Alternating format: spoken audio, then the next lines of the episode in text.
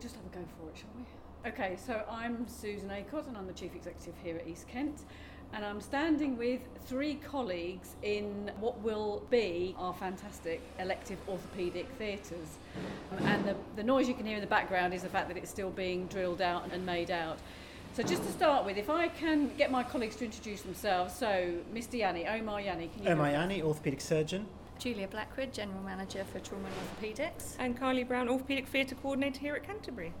So, um, I have to say, this is one of the most exciting and really, really big projects that we've been involved with. It's been quite a long time coming. We were just discussing when the idea and the concept first started, but the idea of centralising elective orthopaedics and going at scale has been around for a little while. But Omar, tell us about you know what happened when Professor Tim Briggs came down and really got us going on this idea. So three years ago, we had just had a bad winter where many elective lists were cancelled because of the then flu epidemic. And we wanted to find a solution for the age old problem of cancellations in winter.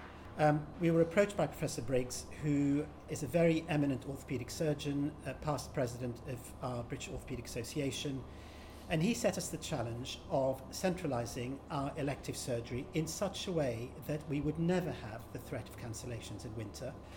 We looked long and hard at this, and we found fairly quickly that we had to build a whole new unit. And of all the places that we had to build it, we uh, found that Canterbury was the most suitable.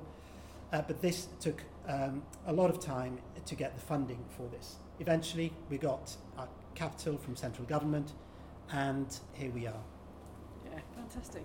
Now, one of the things that, because Professor Briggs was really keen that we modernise, so it wasn't just really about centralising orthopaedics and going at scale, but it was also about modernising, and he really, really pushed us around the efficiency. And I remember he, Julie, he kept going backwards and forwards, wasn't he? And we had to do a lot of work on trying to show how much more efficient as well as yeah. effective this could be. So, yeah, what was your involvement? When we look back at our lists, when we've been operating in our normal theatres back at QEQM and William Harvey, we have an average of about 1.6 patients per theatre list.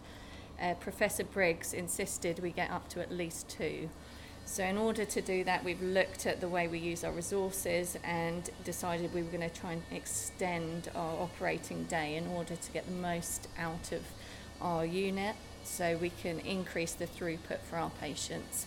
Um, we're planning for around 4,000 operations in the first year, which will be a big increase for us at this point. So we, we wanted to go at, go at scale, we wanted to centralise, we wanted to be able to have um, a very efficient service. But you were just telling me, Kylie, about real attention to detail to save minutes and to really get a smooth an incredibly well thought out journey. So just explain some of the considerations yeah, absolutely. So we were given a plan a few years ago now of this is the plot we've gone for following on from our business case. We've managed to work closely with our build team here, all our architects, to get every little ounce of space. So, for example, we've allowed the prep rooms that we could have one patient in our theatre and we could be laying up for the next nice and safely, all infection control compliant. And we've made sure that every ounce of space we could find, every bit we could use, was about making that pathway better and making sure that we can have our patients in a happy place, our staff really happy because we've got nice restrooms for them, there's some natural daylight in those areas, and just making sure that this centre could be everything that it needs to be and a bit more. As you say, modernising, we've pushed on making sure that we've got the best laminar flow we could find, we've got the best operating lights, we've got x rays live for our surgeons to reference back to as they're operating. It's all about, as you said, every bit we can get out of it and making it what it needs to be really and a bit more yeah and i was just just intrigued so just in terms of the way it feels for the patients they're not going to come from the wards are they no. they're going to walk they're going to walk in and so yep. it's going to feel like a very they're part of their their recovery right exactly. at the start aren't they we start at the beginning they come in they're an elective patient so they come in for our bespoke reception area it's all getting redone they come in they wait they're seen by a nurse their whole journey is tailored to them so it's about how we get them from their preparation surgeries, how we're consenting into the end surgery and their recovery. Mm. So how they're getting into our recovery and to our wards. We work really closely with the wards to make sure the pathway hits that point so they feel involved. It's all about them. It's what they need to get better. They've waited a long time now this joint could be life changing for them.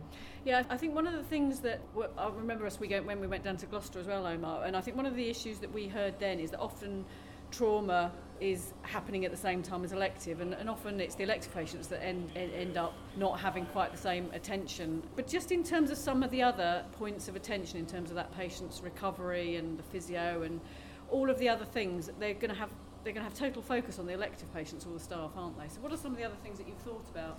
Yeah, so this has allowed us to redesign the whole patient journey.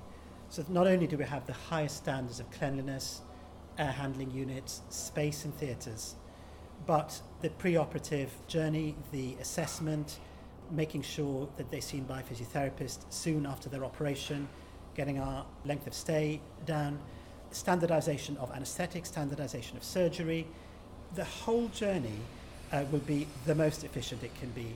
And I think when you build a new unit like this, it gives you all pause so you can redesign to the high standards. Mm. Um, so I think that opportunity is much harder to do it while you're working, much easier to do when you're actually opening a new unit.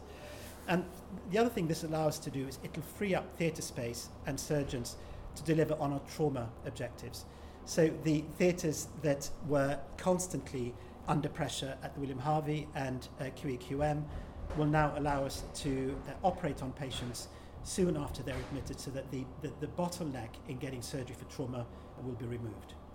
Yeah, and I guess we always thought this would be a great unit, but given COVID and some of the size of the waiting list that's built up, never has it been more important to have a very effective and efficient unit that we we're about to bring on the stream. What, yeah. What's your sort of feelings about that, Julia? I mean, we've seen an exponential increase in our waiting list, and this will give us that chance to really eat into that. And, and then when we look further on down the pathway, we've got that therapy support, so these people are going to get the very best care. And their turnaround on our wards will actually be a lot quicker than it was before. So we've got seven day support. We're working into the evenings. It's going to be a brilliant patient experience for them. I think you're going to have a unit to be completely proud of, um, and, I can, and I can see people coming to have a look at this yeah. unit in terms of how it's organised and how it's constructed. Uh, yeah, I think I, I think we're going to have an orthopaedic department and unit, um, which is going to be the envy of the country. We can't wait. Mm. Well, congratulations! It's, it's, it's brilliant. Well, yeah, unbelievably you. well thought out, yeah. and uh, yeah, can't come soon enough. It uh, can't come soon enough. Thank you, thank you very much, Omar. Julia and Kylie. Thank you very much for showing me around. Thank you. Thank you.